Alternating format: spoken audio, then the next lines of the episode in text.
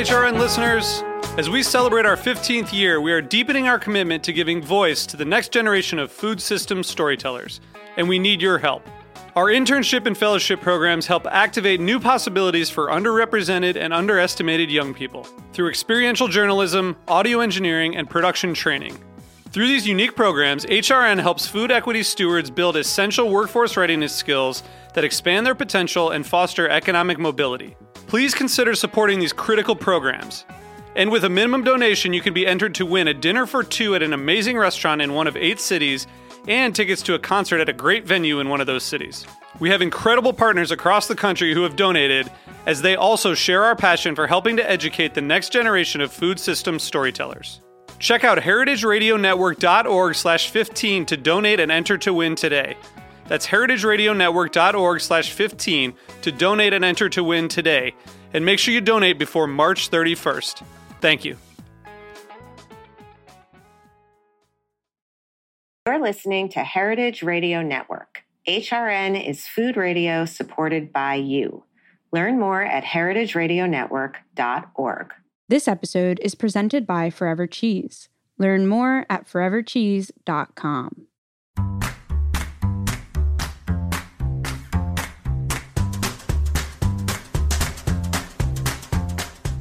I'm Allison Kane, and welcome to In the Sauce, a podcast about building consumer brands from the ground up. I love doing this show because I get to interview everyone from production gurus to marketing and social media mavens, anyone who can guide me on this crazy journey. This is the story of building Haven's Kitchen sauces, but it's also the story of every growing brand because we're all in the sauce.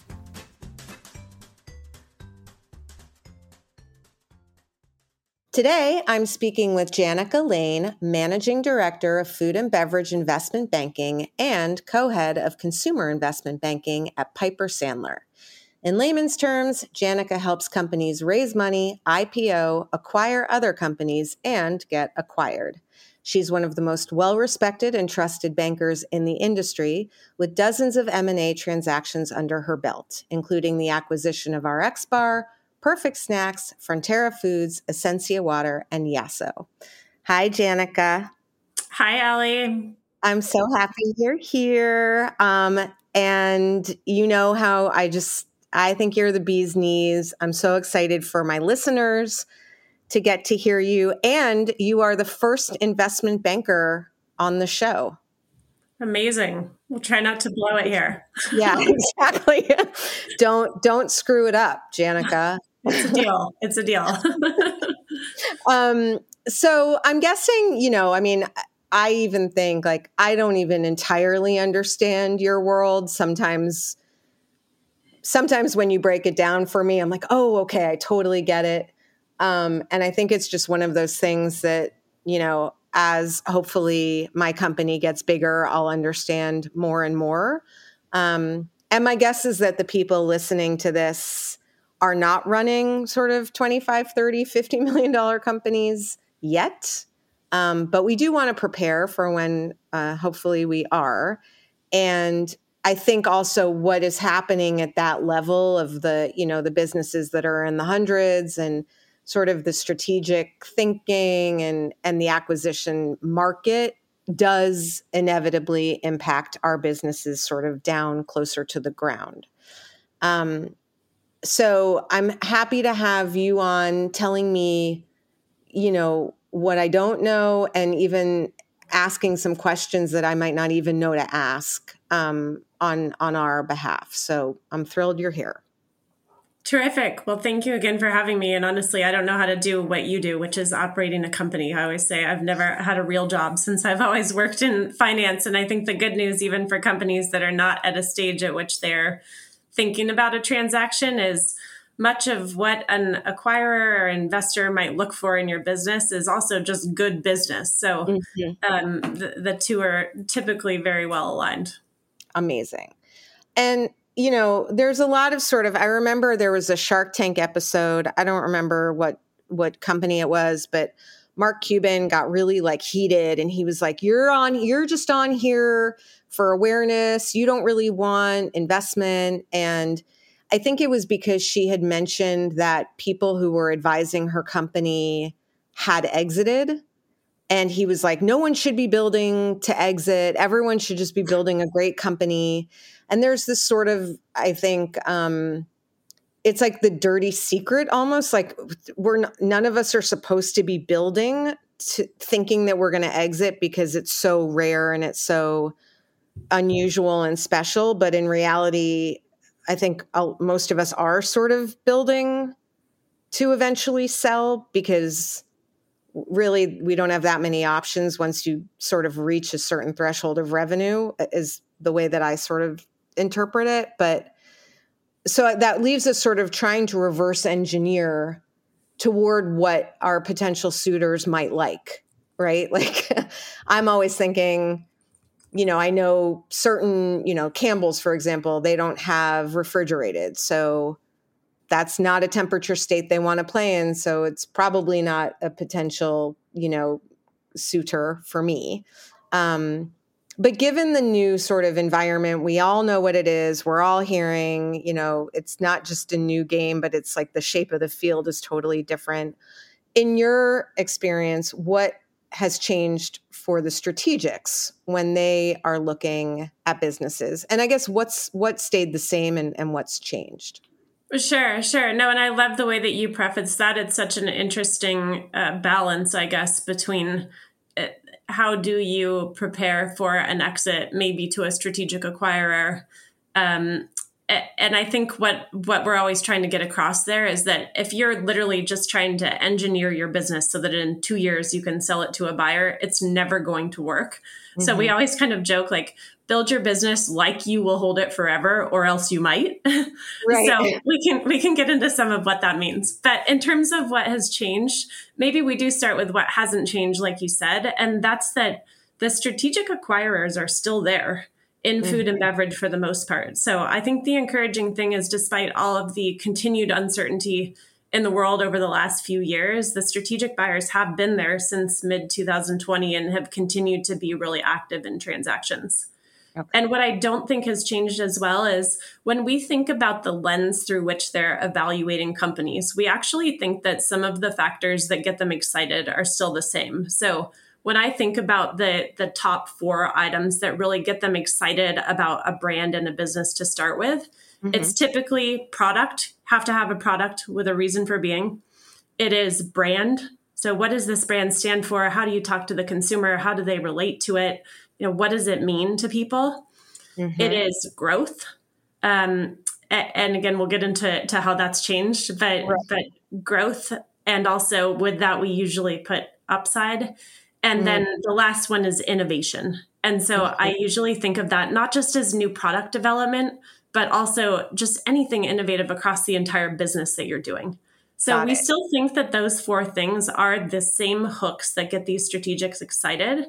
What we think has changed is along with growth, now we say long term sustainable, meaning profitable growth. Right. Uh, we also think that after a lot of these guys have done quite a few acquisitions, that they're also talking more about this concept of TAM, total addressable market. Mm-hmm. And really, that's their way of, uh, wrongly or rightly, because I honestly don't love that term, it's their way of thinking about how big can this business become? Absolutely. Is this a business that can never be more than $20 million? There's nothing wrong with that. Like, most people in the universe can never build a company of $20 million. Mm. But if you're a strategic acquirer right now, you're looking big. And if big before on average was maybe 100 million of revenue, I'd say today with some of these guys, it's even more than that. So it does feel like the bar has gotten a lot higher there. And then lastly, I would just say that in terms of what's changed, again, after a lot of um, acquisitions that these guys have done themselves and organic growth initiatives, they are much more focused on this concept of incrementality. So, if okay. I buy your business, is it actually incremental to what I currently have in my portfolio? Or is mm-hmm. it just going to directly cannibalize one of my other vitamin right. or sauce or whatever brands? Well, that's interesting because, you know, it's funny. I'm like looking at my draft of questions and now I'm like, I might just throw out the draft and go through each one of these things that you just mentioned because you you put them in such a neat order, you know, like product, brand, growth, upside and innovation. And it's funny cuz the questions, you know, I sent you my draft ahead of time. The questions all sort of had to do with this, you know, like, but, but maybe we should just kind of go through each thing. And I'd like to, if you don't mind, start with innovation first because it's on my mind a lot. And in terms of that, you know, there's a couple of different ways that I've heard it sort of put to me. I remember interviewing, you know, I think Lindsay, um, one of the founders of The Laundress, mm-hmm. years ago. And this was, you know, before their whole thing happened a couple months ago. And this was, you know, right after they were acquired by Unilever. And she had said something along the lines of like, they'd never put their detergent next to other Unilever detergents. It was always like in, you know, high end J. Crew or high end, you know, pharmacies and that was one of the things that Unilever was attracted to because they it wasn't cannibalizing anything next to them. Um, it was giving them all these different sales channels and sort of you know different sort of routes to the consumer um, that they didn't really have before. And mm-hmm. I've always kind of like that's always been sort of like, huh, that's interesting. Um, like, does McCormick need another spice blend next to the 70% of the spice blends on the shelf that are theirs. And so when we're talking about innovation and that, like, you know, they're going to see someone who's chomping at their feet if someone's taking a lot of market share but they're also probably looking at like where where is this brand playing that i haven't been able to make an inroad for some reason and how do i expand that way are you what do you see more of? You know what do you what do you think their their main sort of goals are? Or how you know how are they looking at it? And i'm sure that's hard to sort of just like put into a bullet point but feel free to just no i love it that you start with the, the laundress because that's a great example of innovation that is not new product development or r&d related and mm-hmm. i do think that so first the the actual uh, r&d npd side which we typically think of innovation as is critically important and and that one's very delicate where i feel like what these strategic buyers want to see is there is the ability to grow really significantly in a core base of SKUs. And, you know, in some respects, the simpler the SKU portfolio, the easier it can be to plug it into a strategic. So if you scale a business to 100 million on five SKUs, you know, that's pretty easy to get your arms around. But yeah. at the same time, you know, you have to do what's strategic for your company. And the strategic buyers will want to see that you have an innovation pipeline. What mm-hmm. they don't want to see is kind of constant SKU over proliferation, need to rationalize unproductive SKUs, you know, right. the the desire to launch just because launching new products is fun. Um, mm-hmm. and you forget the, the fact that there's a huge marketing budget and and other things related to that. But but the actual innovation side is critically important, particularly if there are competencies, formulations, you know, trade secrets, whatever, that will be valuable to a buyer outside of that though i do think that that any of this innovation across other parts of the business especially if it could even translate to the strategic buyer and benefit them elsewhere in their business mm-hmm. is pretty exciting to them so that could be things around a real d2c channel or yeah something. it could be yeah. d2c it could be you know high sophistication in the way that that companies are spending their D2C marketing where they really are just laser focused on ROI and maybe able to grow profitably when others aren't. Yeah. Um, it could be things like the the in-store placement or the channels like you're talking about.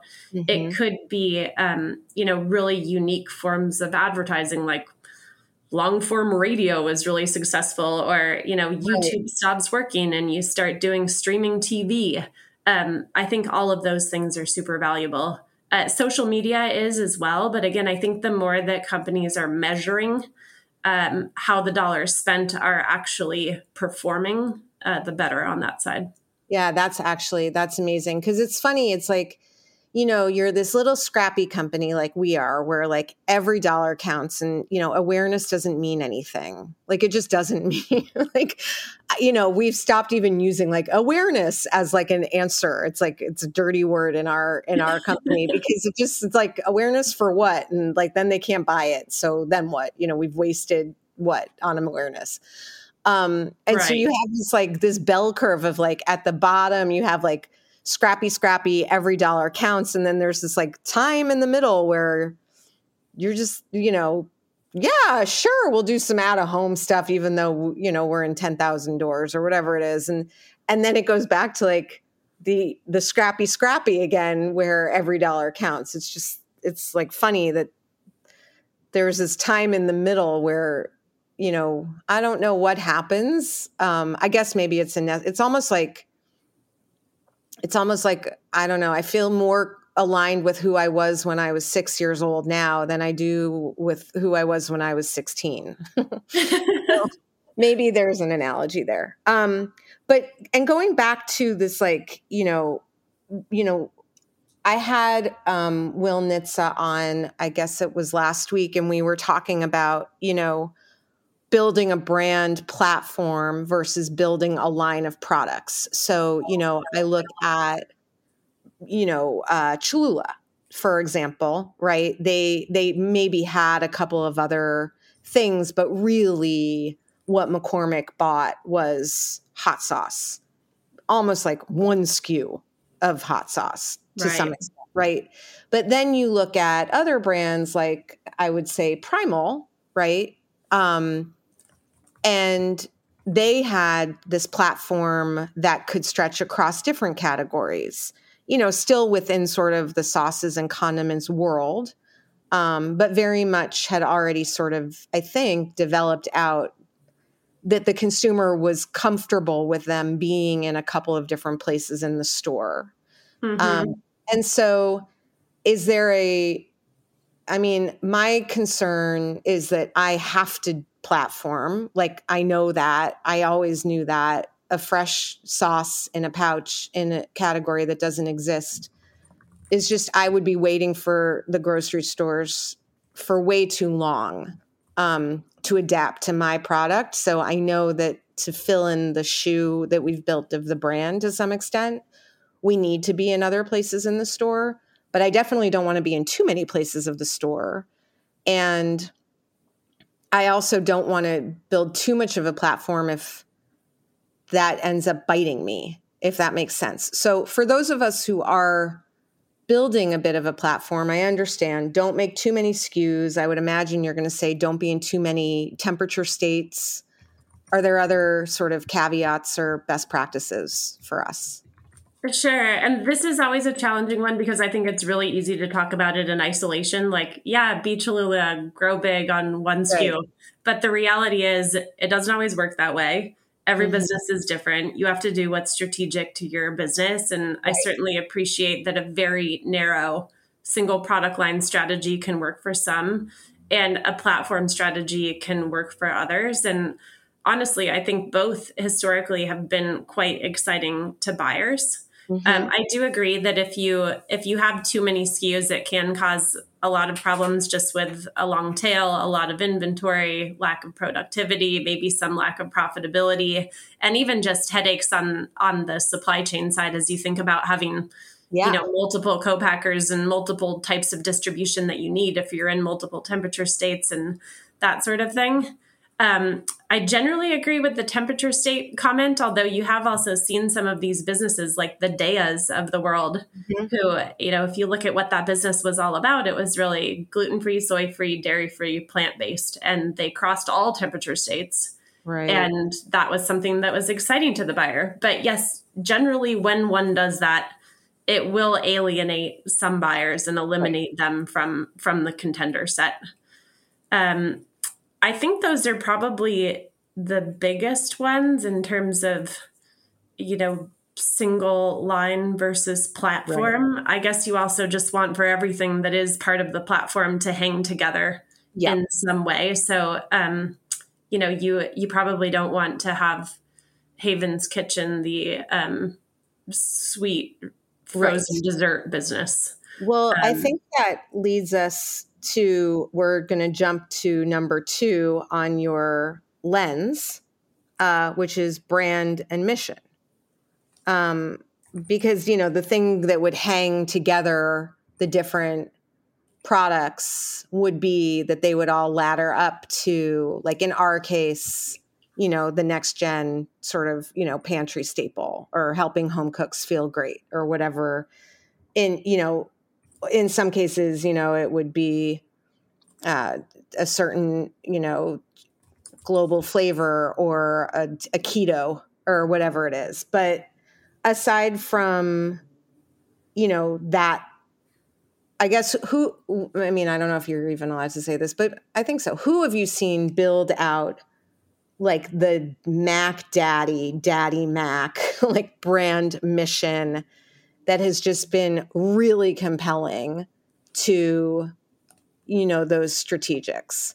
Like what are they what is it that they eh, what have they captured with their brand and their story that tips them into you know ooh we want them yeah um maybe a couple of of possible examples. So one is if you looked at a business like um Eh, you know a perfect snacks the mm-hmm. it's very interesting there in that the the brand was very aligned with a family and i think the more somebody understands the story of a family with 13 kids and um, mm-hmm.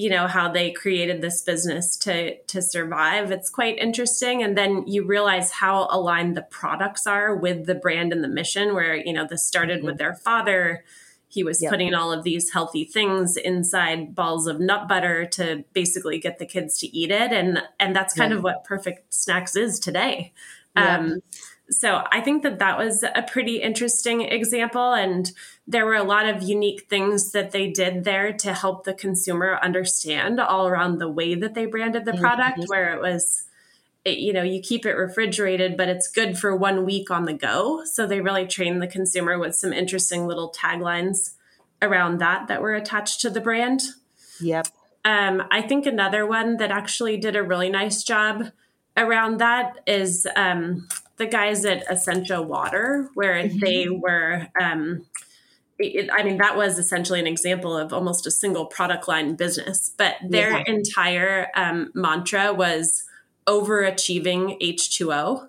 And mm-hmm. and they really made that around yes, there was an athlete component and they worked with some professional athletes that they just identified really early in their careers. But um, it was also meant to be just like the everyday human, like drink this water. It's it is actually um, ionized in a special way that makes it better for hydration and you can overachieve in your daily life as well. Mm-hmm. Um, I think that really helped them to touch a pretty broad audience of consumers and it showed through in the sell through data, which was also really important in the transaction. Yeah. I mean, sometimes, I mean, you know, no shade to uh, liquid death you know i get it they they've done something incredible i just sometimes with water i'm just sort of like it's water I don't, I, I think I'm like clearly not the target demographic, but what, what, what is the, like, there are great brands that don't necessarily have, they, they're great brands that don't necessarily have much product differentiation. Um, or any sort of moat around supply chain. They've done something maybe clever with packaging, certainly um, built a huge sort of force field of like diehards. Does that does that put pressure on the scale, or is that do strategics sort of sometimes think, okay, well, but this might just be trendy? You know, I think there's always that risk, especially with newer brands. You know, if you've been around for for three years as opposed to to 10 years or 30 years. Mm-hmm. I think there's always a question around the longevity of the brand. And I do think that these buyers are, um, well, they all have their own challenges internally. They're incredibly smart and they will get to the bottom of these things in diligence and have a sense for what they do and don't like. Mm-hmm. And I do mm-hmm. think that there are a number of these brands where you use the example of Liquid Death. I mean, they have been the absolute masterminds of marketing, I would say, mm-hmm. across mm-hmm. the entire beverage category. Yeah. Um, even if you're not a consumer, like these little mantras like slay your thirst and mm-hmm. even just showing that a consumer will drink flat still water in a can mm-hmm. which yep. which is technically also much more environmentally friendly than a bottle and could be really compelling to a strategic mm-hmm. i mean they have absolutely nailed that and and i do think that they've executed incredibly well and not had some of these these fits and starts of of other brands right Okay, we're going to take a little break. And then when we come back, we're going to talk about the other two sort of, um, I don't know, things. I don't know what the right word would be. the things that strategics look at ideally Perfect. When they're looking. Okay, we'll be right back.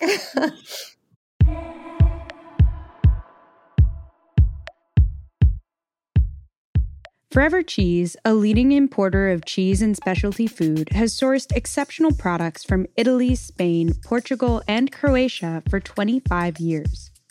Offering a wide selection of artisan cheese, charcuterie, nuts, crackers, preserves, and more, their products are sold in stores nationwide. Forever Cheese seeks out the best of the Mediterranean and focuses on sharing stories from their family of producers. Each product has a unique story, and their goal is to celebrate each one. From Drunken Goat to genuine Fulvi Pecorino Romano, Mostarda to Mitica Marcona almonds, and 'Nduja to Jamon Iberico, Forever Cheese is proud to offer products they love from people they believe in. Their passion, quality, and range are unmatched. Learn more at forevercheese.com and look for their products in a grocery store, restaurant, or specialty food shop near you. I'm back with Janica Lane from Piper Sandler talking about acquisition and exit. So, we talked a little bit about innovation. We talked a little bit about brand and mission and, um, you know, how some things are just sort of viewed through that, you know, strategic lens. Um, I mean, we started talking a little bit about product and its reason for existence um, and sort of this like I don't know the, that Venn diagram of product, brand, and mission all kind of coming together. And I think that Perfect Snacks was a really good one. Like, you know, the brand really feels aligned with the products, which totally makes sense with the story. And there's just something. It's almost like you know, who what was the Supreme Court justice that we was talking about porn, right? And he was like, it's hard to put into words. You just know it when you see it. I don't remember which one it was. I think that was him. And I think it was porn. I don't I don't know. I think so. Anyway, but th- that's the same thing with like ah, something has hit. Um so what were you talking about were when you were talking about product? Like do you is it just as simple as like is there a need for this product? Do we need another? Cuz arguably like you could say we don't really need any a, another cookie or chip or dip or soda right. you know water. Like we don't really i mean the world has a lot of that. And arguably they're pretty good at making products. Um so what do you what do you kind of mean? What what are they looking for yeah, I mean, I again, I I do think that this whole idea of having a reason for being is important. Like, tell me why you have the right to be on the shelf online at a food service venue, wherever it is that that you've been sold. And I agree with you. I mean, uh, sometimes in certain categories, when we approach investors or acquirers, the first thing that we hear is the blah blah blah category is too crowded, and I'm kind of mm-hmm. like, what category is not too crowded? Right. Sauce is not too crowded. There's no, no, one in it, which okay. is a little problematic for me, but it's not too crowded. that's right. That's right. Then you get then you get the TAM and upside questions, I guess, if it's not too crowded. little TAM. that's right. But I think again, what they're looking for is products and brands that are actually incremental to their portfolio. Right. Um, okay. And I think to the extent that that you have a product that's operating in a category where the actual profile of the product is different, the taste is different, the ingredients are different, or they're bringing in a different consumer set Mhm. um, into that category where you can actually show that when this product is on the shelf, that if you look at data, it is growing the category. So it is bringing new consumers to the category or it is causing existing consumers to buy more. I think Mhm. those are both critically important. And again, the consumer is super smart, as are the retailers. So over time, the businesses that actually have products with a reason for being, and again, maybe it's accompanied by very smart marketing, like we just talked about, those are the ones that will start to scale. Those are the ones that will have more of a future as D2C brands, again, depending on temperature state. And those Right. are the ones where you'll start to see really strong velocities on shelf. Yep. So I think that's that's really what they're looking for. Yeah. No, super helpful. Um I want to talk a little bit about like when we, you know, at the beginning we were talking about like none of us we can't sort of we can't really reverse engineer to your point or we're just it's never going to happen. But a lot of us just don't want to make mistakes that end up biting us. And I guess one of the questions people have is like when do the strategics start I mean, you said 100 million plus in sales for like the big ones. Um, but I would imagine that there's a bunch of middle sized, you know, not everyone sell, you know, people sell in between now and then. Mhm. Um, when does it start? When, what's kind of like the minimum for like a nice exit in terms of revenue, would you say? Like how, how big do we have like wh- how big should we really be thinking about just in that first sort of like if we get to this we'll have some nice options hopefully Sure. Yeah. So again, that lens that I was applying of the 100 million plus, that really applies to a lot of the larger cap strategic buyers in some of the categories that are also more developed. So there we are seeing even upward pressure on that, like maybe some of the bigger ones wanting 100 million to now be 200 million.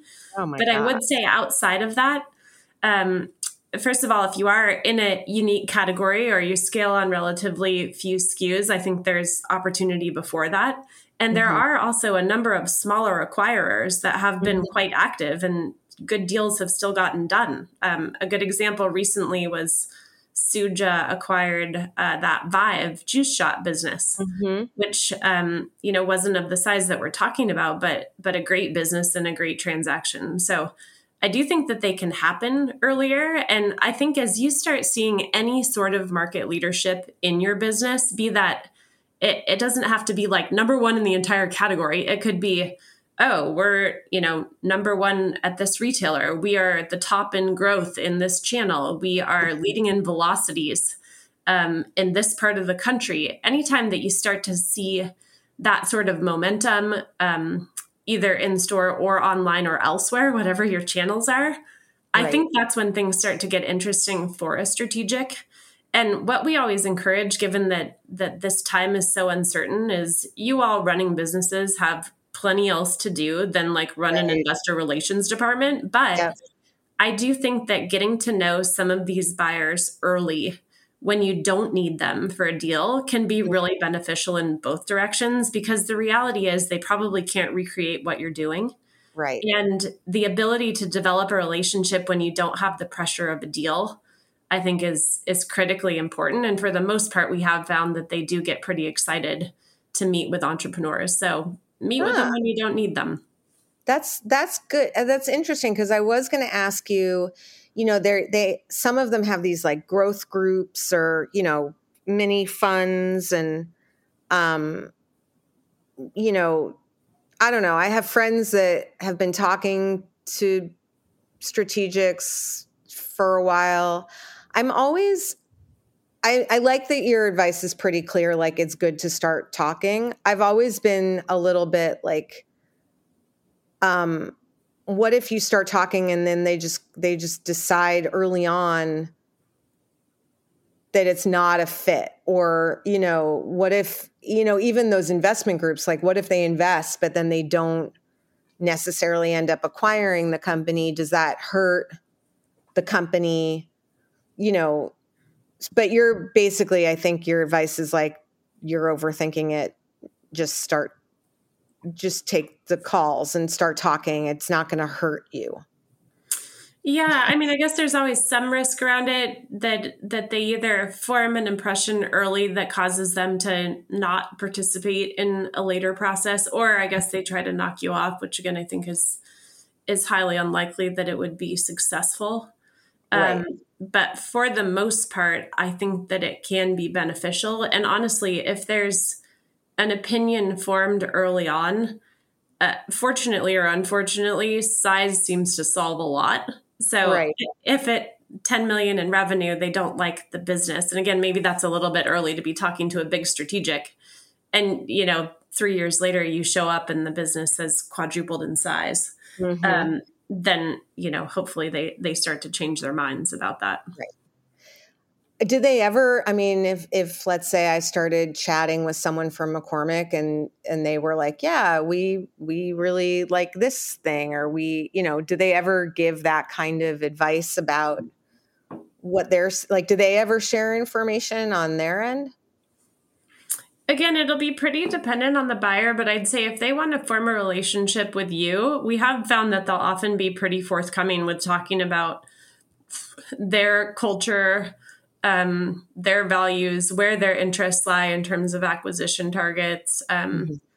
you know, what they can and can't do, even from an antitrust perspective. Right. Um, you know, where they think the world is going, what they're thinking about internally. Oftentimes, you can really get them to share a lot if they want to develop the relationship.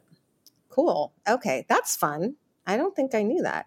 Okay. And then the fourth piece of the lens is uh, growth um, part of growth is, I think, something we need to talk about now. It's not just grow, grow, grow. I don't know that it ever was for them, but that was sort of what it was from investors for quite some time. Um, so let's talk about growth, profitability, um, shifts that you've seen um, ha- has there been a real shift from their perspective or is is a lot of it just sort of exaggerated? Um, part of you know what i understood about acquisition and again correct me if i'm wrong is like when a big company acquires a little company they are able to sort of take out a bunch of the stuff that's that's hitting gross margin and and help with profitability pretty quickly whether it's like you know, on the back end supply chain or they have a distribution network so you can get rid of a bunch of, you know, sort of middlemen distributors. Um, is that is that accurate? A and B, you know, going back to this profitability question, um, are they st- are they looking for the type of growth that they were a year ago, or are they now looking more at the you know EBITDA? Sure. So, maybe a couple things to just start that off. I think this is going to be a really interesting period in time as we're thinking about top line, meaning revenue, sales growth.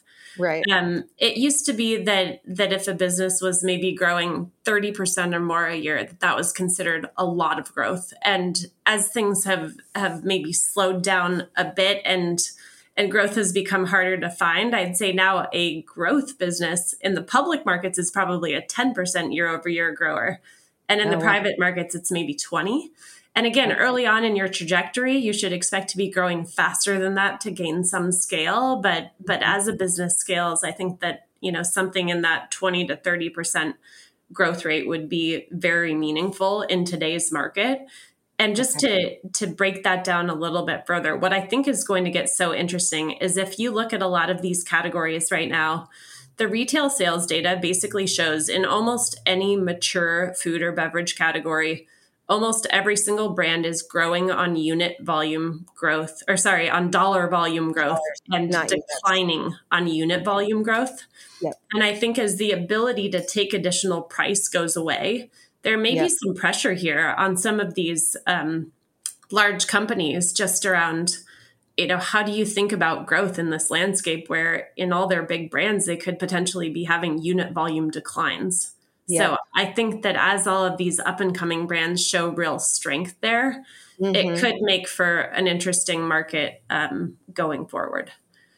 Um, yeah, but- I mean, yeah. Sorry to interrupt you, but as someone who knows me and cares about my company, that's why I mean, people hear me talk about it on this, and I'm proud of it. Like we we always talk about, you know, we're 20% up in units at yes.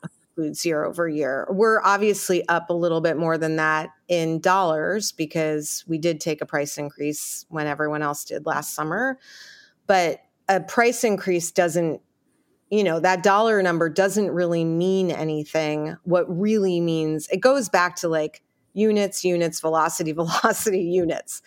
Um, and it's something we always talk about and always lean into and it's never too early to start just really tracking that carefully because i feel like that's the story that we we're not going to we're not nece- like the numbers might not necessarily mean a ton uh, the dollars, but the fact that we are, like you said, we either have really, really strong repeat or people are just starting to really adopt this and it's it's creating a market all of its own that's that's the story that all of us have to try to tell and whether it's later on or now right? absolutely no, critically important. And again, these buyers are so attuned to it. We've seen more work done in diligence around some of the sell through data and just validating unit velocities than we ever have before. And I think some of that is just just given challenges in, in their own businesses after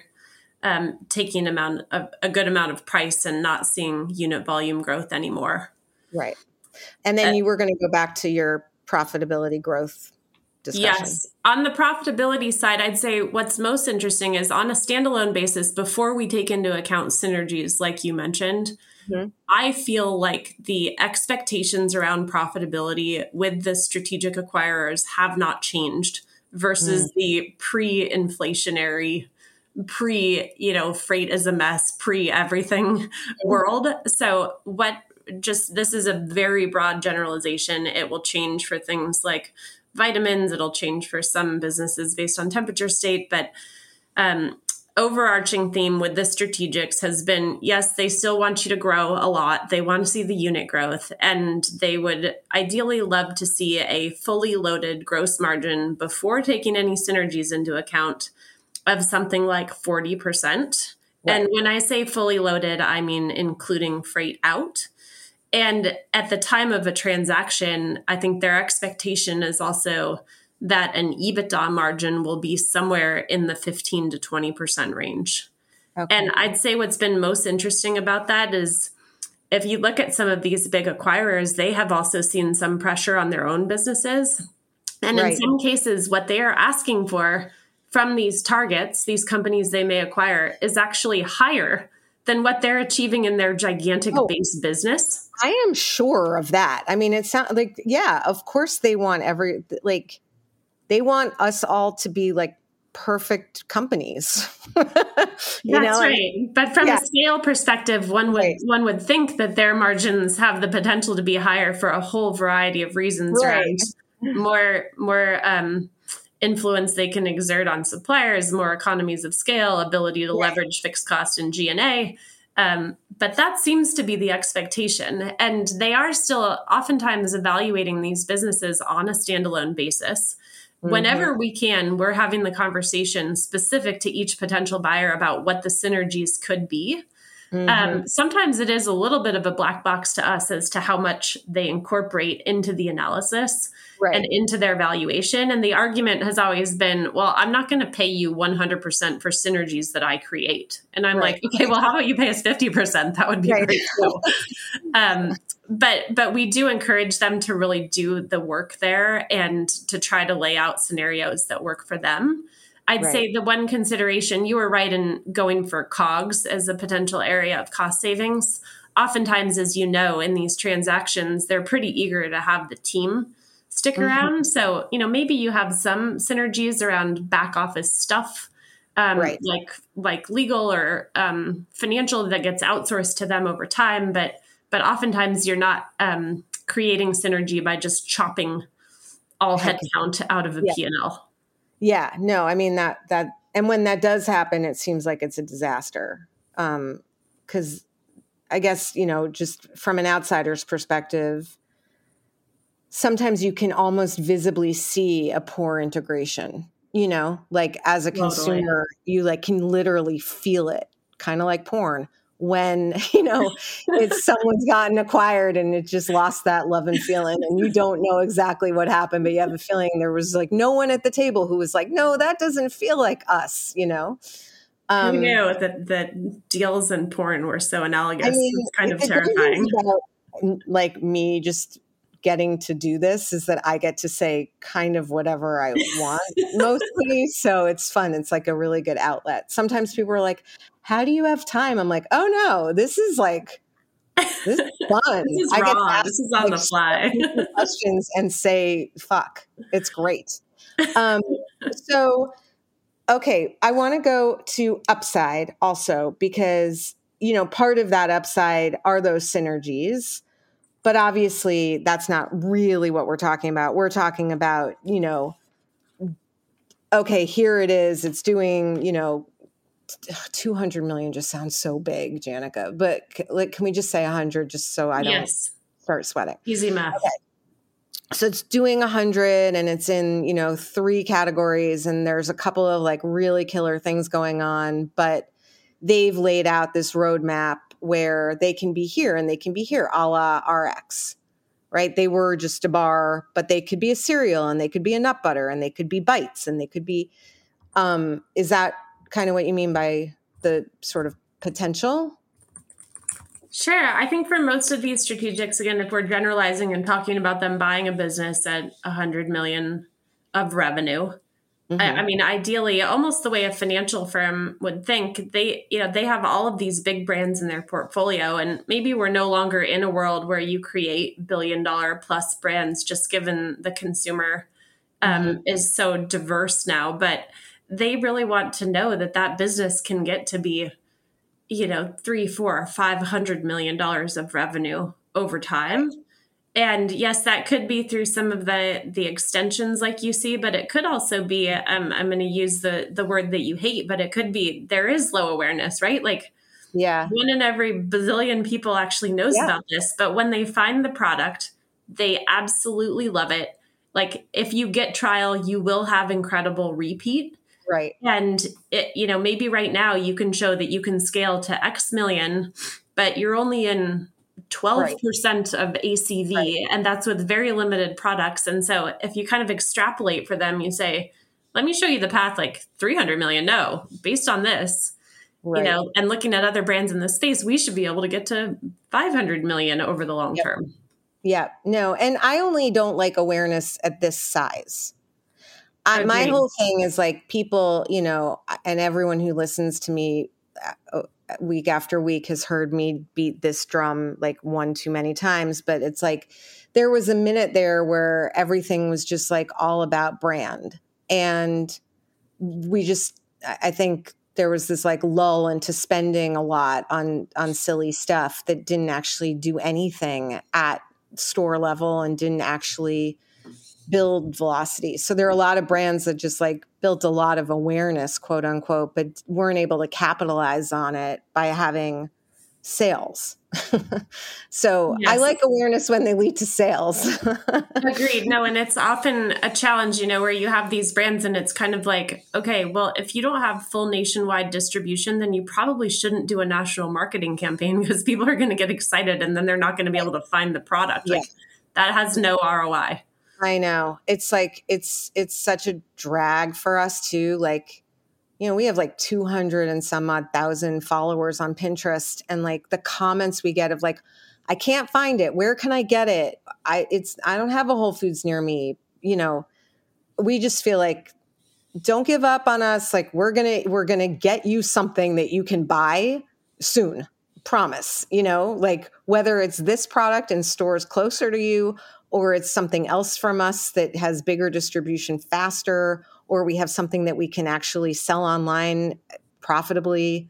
Like we're coming, just wait, you know, and kind of keeping them keeping them hot. Um, for you personally, um, you sell companies, you also help buy companies. What do you like the most? What do you prefer? You know, so most of our work is on on what we call the sell side, so helping companies prepare for and consummate either a capital raise or a sale transaction. And and sale transaction, I do um, I do view that um, pretty broadly to also mean a private equity transaction um, right. that would take a majority. I would say I typically prefer the um, the so-called uh, sell side, and honestly, I just really love working with founders yeah. and management teams. And I always feel like anytime a founder or a team wants to spend time with me, I want to spend time with them because I'm probably the net beneficiary. But I do really see myself as like a, a founder, manager, protector in these yeah. situations that can really guide them through a journey. And honestly, what we hear, I don't know how to build a company or or anything. I've seen a lot of them, but I just have the most respect for for what you all are doing. And I feel like when you need this one weird little skill that we have, we can be very helpful. And the one bit of feedback we always get is, "Whoa, I had no idea." That this was so much work and yeah. took so much strategy and that you really need to know this space and these buyers mm-hmm. um, and and you know that's what we're kind of here for is to give you leverage at a time when you basically inherit two day jobs your regular right. one and this and you're also expected to make the company perform as well as it ever has yeah um, yeah no i mean you're clearly i mean that's the thing about you you you know I mean, you you you're like that you know secret weapon you you're like that that like because you're not like the emoji with the hard eyes because you're not like like fuzzy fuzzy snuggles but you are you're very like you just make me feel like i'm not an idiot and honestly janica like that's huge. You know, I think founders in general, like we go back and forth between feeling like we have solved it and then we're like, oh no, I don't even know what I'm doing. And, and like, I, I think that happens at every size and every scale. And I've seen it, you know, and I, and I hear it. Um, and you're just like, you've got this, you're doing great. And we're just going to help you navigate what everyone says is a really complicated, challenging process. It might be what everyone sort of is hoping will happen. And like, that's the big, like, woohoo, like we got, you know, acquired. But it sounds like it's, it's intense and it's fraught. And, and it can, I mean, it can go wrong sometimes, which sounds very depressing. Totally. And honestly, no question is a dumb question in this world because uh, it is very confusing and complex, and things are changing all the time. If we have this conversation in another six months, we'll probably be talking about things that look pretty different from now. So, okay. again, you know how to run businesses, you don't have to know how to uh, do a deal process. That's, right. that's what we're here for. Amazing. All right. So I'm going to take that as a promise that you're going to come back on in six months. So that's like January of 24, Pinky Swear. Um, and I cannot thank you enough. This was so helpful and like one of my favorite episodes ever. And I hope that everyone listening feels the same way because we just like banged out so much stuff. Do you have anything? That I didn't ask that you just would like to say to founders and operators listening? The only thing that I would add, just given how uncertain this environment is, and every time that you think it's going to be more normal, it gets more weird, is just focus on controlling the controllables. Like, mm-hmm. we can't control the next global pandemic, we can't control you know political upheaval wars floods weather events mm-hmm. um, whatever it is, and um, control what you can control with building a good business and with anything where you can educate yourself on state of the buyer universe or your industry or the so-called market educate yourself but don't fret about all of the other stuff Amazing. Well, Janica, thank you for coming on. Um, this was a dream. Uh, well, thank you so much for having me. It was a ton of fun. And Matt, thank you for stepping in and engineering as always. And listeners, uh, I hope this was helpful. And um, you know, this is you know this is this is a good time to be doing this because my guess is that we're all going to build in some real discipline that we're going to be happy that we have when this cycle shifts. So on that note, I'll um, I'll say goodbye and I'll be back next week with another episode of In the Sauce. In the Sauce is powered by Simplecast. Thanks for listening to Heritage Radio Network, food radio supported by you. Keep in touch at heritageradionetwork.org slash subscribe.